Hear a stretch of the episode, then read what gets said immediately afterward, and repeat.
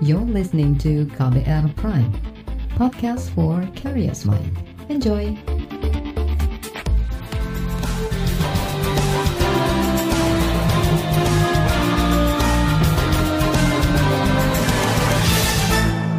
Halo, selamat sore. Apa kabar Anda sore hari ini? Kembali saya Resky Mesanto hadir di K B R Sore. Hari ini edisi sembilan Februari dua ribu dua puluh dua. Sore ini seperti biasa selama kurang lebih tiga puluh menit ke depan, saya siap untuk menjadi teman Anda. Dan sore ini saya mau ajak Anda untuk membahas penggunaan kurikulum darurat yang diklaim memiliki materi lebih sedikit dan sederhana untuk dipelajari siswa dalam situasi pandemi covid sembilan belas. Penggunaan kurikulum ini untuk mencegah hilangnya kemampuan belajar atau learning loss pada siswa. Kurikulum darurat adalah kurikulum ketiga yang dikeluarkan pemerintah pada tahun ini. Dua kurikulum lainnya ialah kurikulum dua ribu tiga belas dan kurikulum prototipe. Nantinya, ketiga kurikulum itu akan dievaluasi untuk menentukan mana yang lebih sesuai dan dapat diterapkan menyeluruh pada dua ribu dua puluh empat. Pertanyaannya, sejauh mana kurikulum darurat dapat menghindarkan hilangnya pengetahuan dan kemampuan siswa dalam belajar atau learning loss? Kita bahas selengkapnya sore hari ini di K B R Sore. Saudara, pemerintah telah mengeluarkan tiga anjuran kurikulum yang bisa digunakan sesuai kebutuhan dan kemampuan sekolah saat pandemi virus corona. Salah satu yang diklaim paling unggul adalah kurikulum darurat yang diterapkan di berbagai sekolah. Menteri Pendidikan, Budaya, Riset, dan Teknologi atau Mendikbudristek Nadiem Anwar Makarim mengklaim, kurikulum darurat adalah perangkat mata pelajaran ringkas atau bentuk sederhana dari kurikulum dua ribu tiga belas yang digunakan sebelumnya. Selengkapnya, saya ajak Anda untuk langsung mendengarkan penjelasan Mendikbudristek Nadiem Makarim saat diskusi pendidikan bersama Komite Bidang Pendidikan Dewan Perwakilan Daerah atau D P D kemarin. Kita dalam tahap pemulihan recovery loss. Kenapa kemarin semua orang pada takut ganti menteri, ganti kurikulum? Itu bukan karena ganti kurikulumnya. Semua orang takut karena dalam satu saat seluruh sekolah dipaksa untuk berubah transisi kepada kurikulum baru uh, dengan waktu yang sangat singkat. Nah, sekarang udah tidak ada lagi namanya seperti itu. Kita dalam proses learning recovery, kita memberikan tiga opsi, dan tiga opsi tersebut adalah yang sebenarnya terbaik untuk sekolah, karena tergantung kepada kesiapannya masing-masing, tidak ada pemaksaan, dan ada masa untuk mereka bisa mengetes dan bereksperimentasi. Kita berbicara, kita membuat kurikulum ini semua berdasarkan guru. Yang buat kurikulumnya aja guru, untuk guru. Kesalahan mungkin banyak sekali di masa lalu adalah kurikulum dirancang oleh pakar-pakar yang bukan guru. Kurikulum itu harusnya dari guru untuk guru, karena yang menggunakan itu guru, gitu. Nah, kenapa kita menciptakan tiga opsi? Tahu nggak bahwa tiga puluh enam persen daripada sekolah kita sudah menggunakan kurikulum baru, bukan K tiga belas. Namanya kurikulum darurat. Kurikulum darurat itu adalah kurikulum K tiga belas yang disederhanakan secara drastis. Diam-diam itu organik. Sekolah memilih untuk melakukannya, dan ternyata sudah tiga puluh enam persen sekolah melakukan itu. Kenapa tiba-tiba laku berat kurikulum uh, darurat tersebut? Karena jauh lebih sedikit materinya. Menurut Nadiem, selain materi yang diberikan lebih ringkas, kurikulum darurat diklaim meningkatkan kemampuan anak berpikir kritis dibanding saat menggunakan kurikulum dua ribu tiga belas. Dari yang melaksanakan kurikulum uh, darurat, yaitu K tiga belas yang disederhanakan, dibandingkan dengan yang melakukan K tiga belas, learning loss-nya beda jauh. Jauh lebih sedikit learning loss terjadi bagi sekolah-sekolah yang pindah kepada kurikulum darurat, yaitu K tiga belas yang disederhanakan. Jadi sudah hilang ini uh, konsep bahwa semakin banyak materi, semakin pintar anak. Malah kebalikannya. Semakin kita rampingkan konten, semakin mendalam uh, kemampuan numerasi, literasi, dan berpikir secara kritis. Itu sudah jelas. Debat itu sudah berlewat. Kurikulum yang kita tawarkan yang ketiga, yaitu kurikulum prototipe atau bisa dibilang nanti ke depannya kurikulum merdeka, sebentar lagi kita akan umumkan, itu adalah opsi ketiga. Itu sebenarnya adalah kurikulum darurat yang dilengkapkan dengan beberapa penyempurnaan lebih baik. Jadi itu upgrade lagi, lebih baik lagi, gitu, dengan berbagai macam hal yang mengikuti ke masa depan. Kita nggak akan memaksa sekolah untuk menggunakannya. Semua sekolah bebas memilih. Jadi sudah tidak ada lagi itu kekhawatiran ganti menteri, ganti kurikulum. Nadiem menegaskan di dalam Undang-Undang Pendidikan tidak ada ketentuan acuan satu kurikulum. Menurutnya, kurikulum merupakan acuan turunan yang dapat disesuaikan. Pernyataan ini ia sampaikan menanggapi sejumlah pendapat soal adanya dugaan pelanggaran karena menggunakan lebih dari satu kurikulum. Sama sekali tidak melanggar undang-undang, karena undang-undang itu menyarankan satu standar nasional pendidikan. Dan standar nasional pendidikan kita adalah satu. Tidak ada yang menyebut bahwa harus satu kurikulum dalam nasional. Satu sistem pendidikan standar nasional, di bawahnya bisa ada permutasi beberapa kurikulum. Apakah di, nanti di tahun dua ribu dua puluh empat kita akan memutuskan mana yang kurikulum nasional? Bisa saja. Tapi selama dua tiga tahun lagi kita sudah melihat datanya, kita tidak akan memaksakan ini selama ini karena kita merasa sekolah-sekolah akan mengerti mana yang lebih baik. Untuk mereka mana yang sudah siap berubah. Dari situlah kehilangan semua ketakutan dan kekhawatiran sekolah dan kepala sekolah hilang. Sekarang sekolah dengan semangat kalau mereka ingin melaksanakan kurikulum baru mereka bisa seperti kurikulum darurat. Jadi sudah tidak ada lagi nih kekhawatiran-kekhawatiran. Mohon dan terus terang tolong bicara sama kepala sekolah yang dengan senang hati mereka secara voluntary merubahnya. Kalau mereka dipaksa untuk berubah dalam satu kurikulum, mereka tentunya tidak akan bisa melakukan transformasi itu dengan baik. Karena harus datang dari keyakinan masing-masing kepala sekolah dan guru yang ingin melakukan perubahan tersebut. Jadi semuanya ada waktunya. Ya, tergantung kita memberikan mereka kemerdekaan untuk menentukan kapan mereka siap melakukan perubahan. Makanya tiga opsi itu di masa transisi kita untuk mengurangi learning loss, kita berikan opsi yang luar. Kita tidak paksakan. Nanti di dua ribu dua puluh empat baru kita akan tentukan kalau misalnya kita mau mengurangi jumlah opsinya apa tidak. Saudara, itu tadi Mendikbudristek Nadiem Makarim. Baiklah, kita jeda sejenak dan setelah jeda akan saya hadirkan laporan khas K B R. Sore ini akan membahas tentang menimbang opsi kurikulum untuk pembelajaran di tengah pandemi. Selengkapnya, nantikan sesaat lagi, tetaplah di K B R Sore. You're listening to K B R Prime, podcast for curious mind. Enjoy!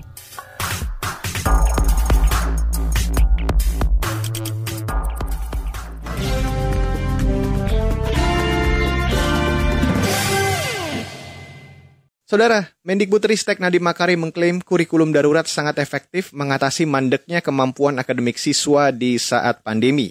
Sayangnya, baru sekitar tiga puluh enam persen sekolah yang mengadopsi kurikulum ini. Lantas, bagaimana sebenarnya pertimbangan sekolah memilih kurikulum? Selengkapnya, saya ajak Anda untuk mendengarkan laporan khas K B R bersama Astri Septiani. Kebijakan pembelajaran tatap muka ikut terdampak imbas adanya lonjakan kasus covid sembilan belas. Pemkot Solo, Jawa Tengah terpaksa menghentikan pembelajaran tatap muka atau P T M di berbagai sekolah di wilayahnya selama sepekan ini. Wali Kota Solo, Gibran Rakabuming Raka, mengatakan akan mengevaluasi kembali pekan depan terkait pembukaan kembali P T M di sekolah. Ya, P T M kami evaluasi seminggu ini ya.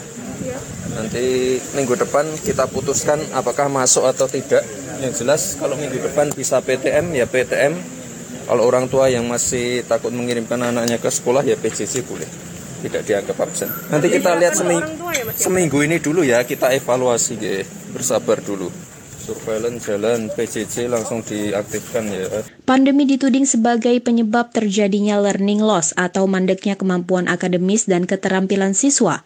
Itu sebab Kemendikbudristek menawarkan kepada sekolah untuk tetap menggunakan kurikulum dua ribu tiga belas, kurikulum darurat atau kurikulum prototipe. Mendikbudristek Nadiem Anwar Makarim memastikan satuan pendidikan bebas memilih kurikulum mana yang hendak digunakan. Kata Nadiem, awal bulan lalu, kurikulum itu menguatkan guru dan mengembangkan pembelajaran yang sesuai dengan kebutuhan dan kemampuan murid-muridnya. Alasannya, sekolah dan gurulah yang paling memahami apa yang terbaik bagi murid-murid. Kita akan mulai menawarkan kurikulum yang jauh lebih merdeka. Sekarang lagi dites di sekolah-sekolah penggerak. Kurikulum yang satu bisa dimengerti oleh guru. Kedua, fleksibel sehingga guru boleh mengadaptasi sesuai dengan kebutuhan dan kemampuan murid-muridnya. Dan ketiga, memberikan kesempatan untuk guru berkreasi dan berinovasi.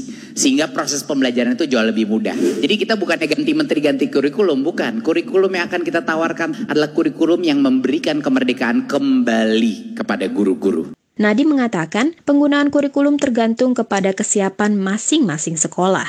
Menurut analis kebijakan Pusat Asesmen dan Pembelajaran Pusmenjar Kemendikbudristek Susandi Sufyadi, penyederhanaan kurikulum dua ribu tiga belas menjadi kurikulum darurat diklaim mampu mengurangi dampak kehilangan pembelajaran siswa yang signifikan. Hal itu disebabkan penyusunan kurikulum fokus pada capaian kompetensi esensial yang juga menjadi dasar pembentukan kurikulum prototipe di sekolah non-penggerak. Tujuannya adalah memang untuk pemulihan pembelajaran, supaya guru-guru kita punya waktu yang lebih leluasa punya kesempatan yang lebih leluasa untuk merancang pembelajaran berpusat kepada peserta didik. Bahwa pengembangan kurikulum prototipe ini tidak serta-merta ujug-ujug ada, tapi ini melanjutkan pengembangan kurikulum sebelum-sebelumnya. Jadi ada benang merahnya gitu ya.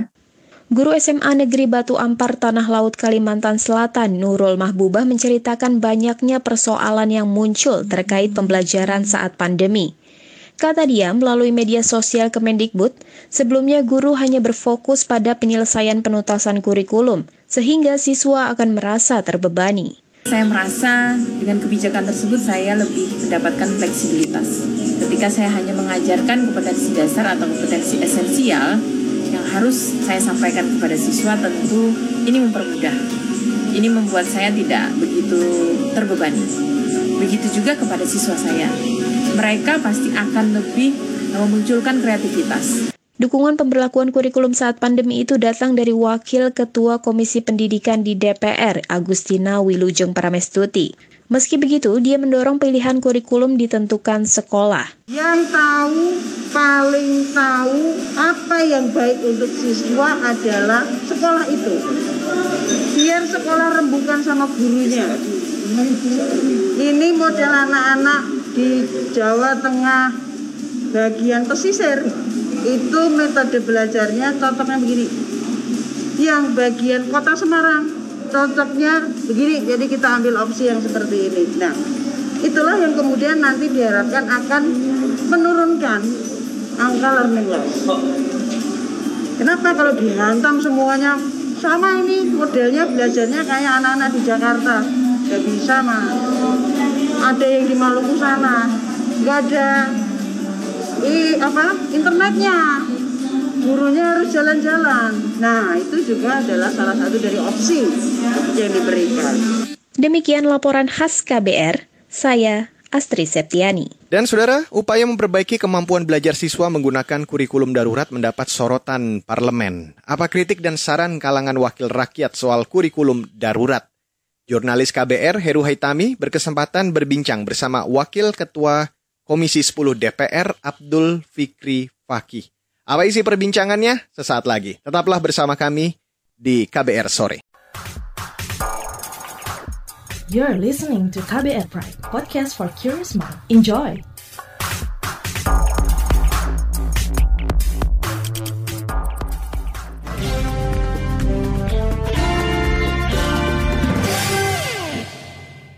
Saudara, Komisi Bidang Pendidikan D P R menilai belum ada kurikulum yang efektif menekan hilangnya keterampilan belajar atau learning loss yang menjadi persoalan pendidikan di masa pandemi covid sembilan belas. Kurikulum darurat yang diklaim pemerintah efektif berjalan selama pandemi pun dikhawatirkan hanya mampu diterapkan di kota-kota besar.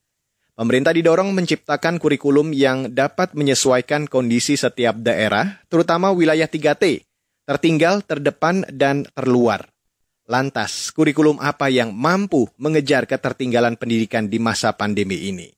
Jurnalis K B R akan membahasnya bersama Wakil Ketua Komisi sepuluh D P R, Abdul Fikri Faqih. Learning loss menjadi permasalahan pendidikan di masa pandemi covid sembilan belas. Menteri Pendidikan Nadiem Makarim mengatakan ada kurikulum darurat yang mampu menekan learning loss. Bagaimana D P R melihat hal ini? Bukan hanya learning loss, tapi loss generation begitu kira-kira. Terutama S M K ya, sekolah menengah kejuruan, pendidikan vokasi. Sehingga pembelajaran tetap muka sebuah kebutuhan. Tetapi ketika ada pandemi dan memang kasusnya naik misalnya, tentu nyawa, jiwa, kesehatan, dan keselamatan peserta didik maupun juga guru dan tenaga pendidikan itu tentu diutamakan ya. Dari manfaat-manfaat lain. Ini perlu ada adjustment. Nah itu salah satunya adalah kurikulum. Kurikulum. Kurikulum yang kemarin itu sebutannya adalah kurikulum darurat. Tetapi kalau kondisinya darurat terus-menerus, ini kan juga ada sebagian yang harus dibakukan. Tentu harus ada diskusi atau dialog dengan semua pemangku kepentingan. Sekali lagi, di saat pandemi seperti sekarang, itu pendekatannya tidak instruktif dan kemudian kaku. Tapi pendekatannya adalah kolaboratif dan komplementatif atau bahkan fasilitatif gitu. Lantas kurikulum seperti apa yang efektif dijalankan di masa pandemi covid sembilan belas? Ini penyesuaian. Jadi ke depan bagaimana supaya antisipasi kurikulum ini tidak hanya mengatasi pandemi, tapi ke depan bisa dipakai. Oleh karenanya kelenturan atau fleksibilitas menjadi kata kunci. Kemudian juga tadi tidak ada pendekatan instruktif dan wajib. Ini wajib itu saya kira ini nanti menyulitkan nanti. Wajib kalau kemudian tidak ada dan tidak mampu di bawah, saya kira nggak bisa dipaksakan. Wajib ini, wajib itu, sementara di lapangan kita ini kan dari Sabang sampai Merauke. Kita nggak bisa kemudian pembelajaran itu standarnya adalah kota besar atau ibu kota atau apa Jawa saja. Tetapi juga diperhatikan uh, daerah-daerah di tiga T itu, daerah di pinggiran dan sebagainya. Tidak hanya sarana-prasarana tapi S D M yang juga belum terpenuhi. Kurikulum apapun namanya, satu, kita harus bersama-sama. Jadi harus ya, dari Sabang sampai Merauke, kurikulum ini bagaimana supaya relevan di semua tempat. Relevan di tempat di, di daerah tiga T pun kurikulum ini bisa dilaksanakan. Artinya tidak salah kalau mereka melakukan penyesuaian dengan di daerah sesuai dengan kondisinya masing-masing. Apakah artinya selama ini belum ada kurikulum yang bisa diterapkan selama pandemi tentunya untuk menekan learning loss yang jadi persoalan selama ini? Memang kan nggak ada yang punya pengalaman sih ya, baik menteri maupun pun eselon satu atau apa kan yang dulu belajar sepenuhnya dari daring kan tidak ada.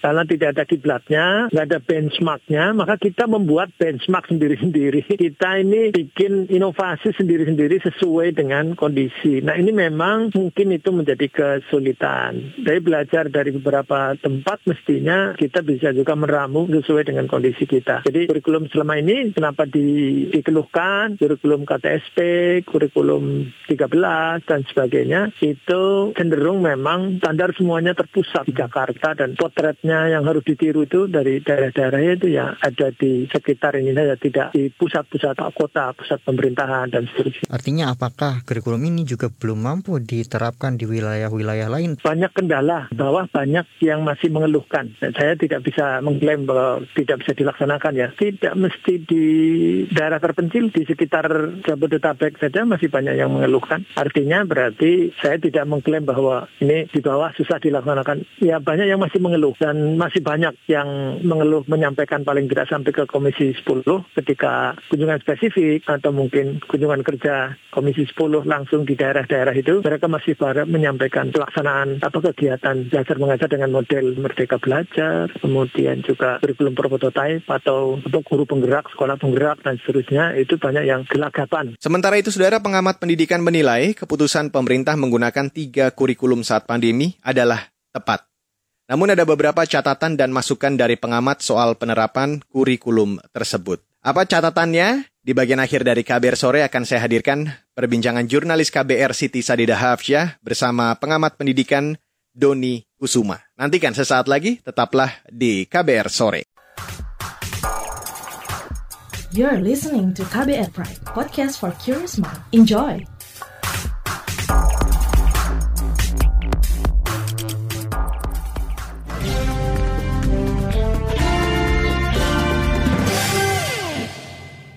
Saudara, pengamat pendidikan sekaligus founder pendidikan karakter education consulting, Doni Kusuma menilai beberapa opsi kurikulum pendidikan yang diberikan pemerintah sudah tepat diterapkan selama pandemi covid sembilan belas. Namun, ketiga kurikulum itu tetap perlu dievaluasi dan disesuaikan agar bisa diterapkan di setiap sekolah. Untuk lebih jelasnya, langsung saya ajak Anda untuk mendengarkan perbincangan jurnalis K B R Siti Sadidah Hafsyah bersama pengamat pendidikan Doni Kusuma. Pemerintah itu kan tahun dua ribu dua puluh dua mengajukan kurikulum nasional ada tiga opsi gitu. Ada kurikulum dua ribu tiga belas, darurat, dan prototipe. Nah mungkin boleh tanggapan terkait ini dulu Pak, tiga kurikulum yang diajukan oleh pemerintah. Sebenarnya bukan hanya tiga, tetapi empat kurikulum. Yang pertama adalah kurikulum dua ribu tiga belas yang lengkap penuh itu seperti sekarang sebenarnya belum berubah karena Permendikbudnya belum ada yang diubah terkait dengan kurikulum dua ribu tiga belas. Lalu kemudian kurikulum darurat di masa pandemi. Itu ada beberapa pengurangan-pengurangan materi pembelajaran, lalu beberapa fokus materi yang lebih pada ke pembentukan karakter, pembelajaran bermakna yang sebenarnya tidak harus selalu menyelesaikan kurikulum dua ribu tiga belas. Lalu yang ketiga adalah kurikulum dari darurat yang ditata secara mandiri oleh sekolah. Jadi dengan mendasarkan kurikulum darurat, mereka tidak mengikuti semua yang ada di kurikulum darurat, tetapi menata, membiarkan sekolah mengatur kurikulumnya sesuai dengan apa yang mereka butuhkan. Lalu yang terakhir adalah kurikulum yang disederhanakan, kurikulum prototip yang sekarang ini disebut. Kurikulum yang disederhanakan ini sudah didesain oleh pemerintah secara sendiri ya dengan timnya kementerian, dan itu sudah diterapkan secara bertahap melalui namanya sekolah penggerak. Jadi sekolah-sekolah penggerak ini mereka menggunakan kurikulum yang disederhanakan. Jadi empat kurikulum ini berbeda semua. Nah ini yang terjadi sekarang ini. Fokus kepada kurikulum darurat itu kan ada penyesuaian, ada juga penyederhanaan. Nah kira-kira kurikulum darurat ini sebenarnya tepat nggak sih Pak untuk menghindari learning loss?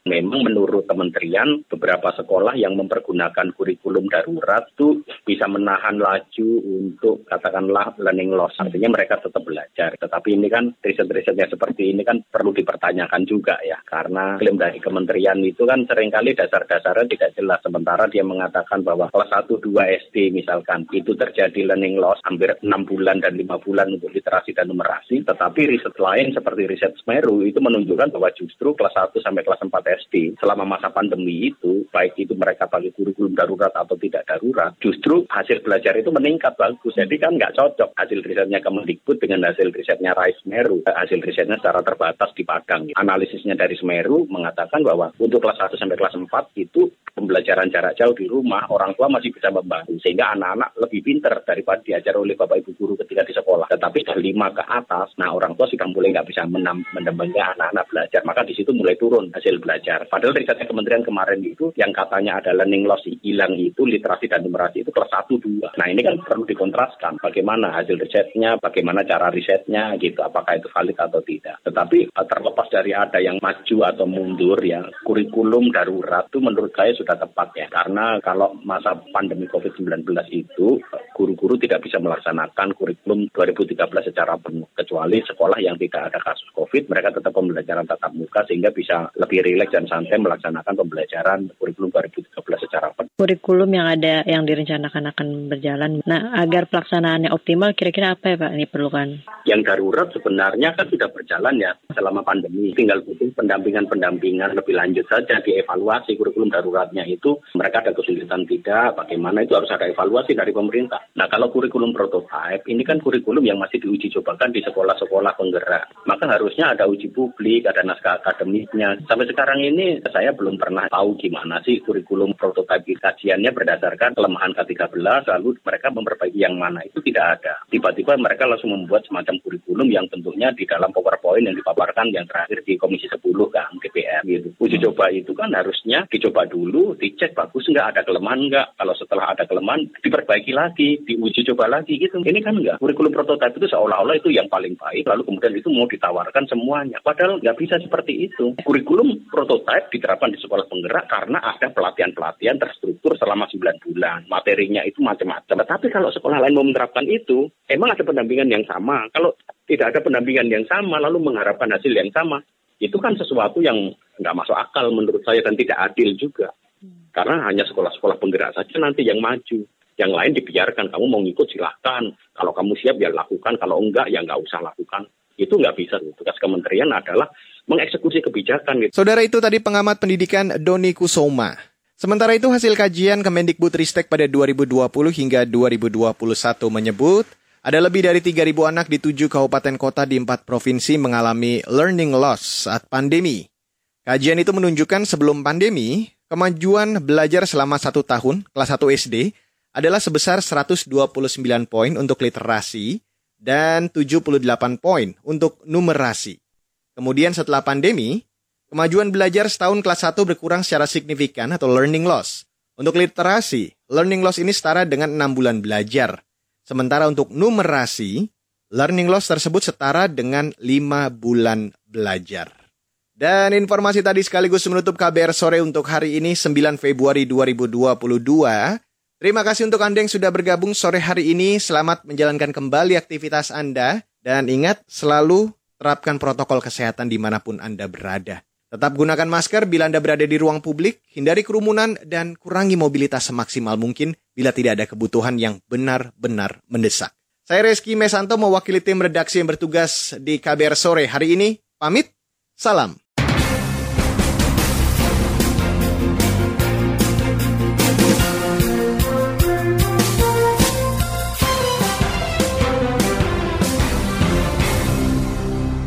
K B R Prime, cara asik mendengar berita. K B R Prime, podcast for curious mind.